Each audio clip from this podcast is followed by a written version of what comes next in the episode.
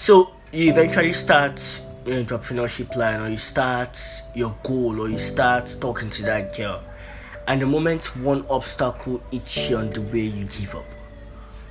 How is it possible that people just give up on things like that? Look at me talking. I'm actually an hypocrite. I've given up on some things in my life. But I'm not saying it's like totally bad to give up. What I'm saying is, like, people don't understand that these failures are there for you to actually win. If you do not fail on your way to your success, you would not appreciate that success when you have it.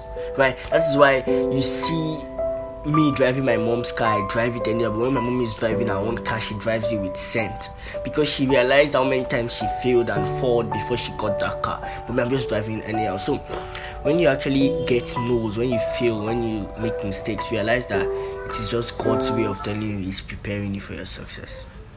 So don't give up.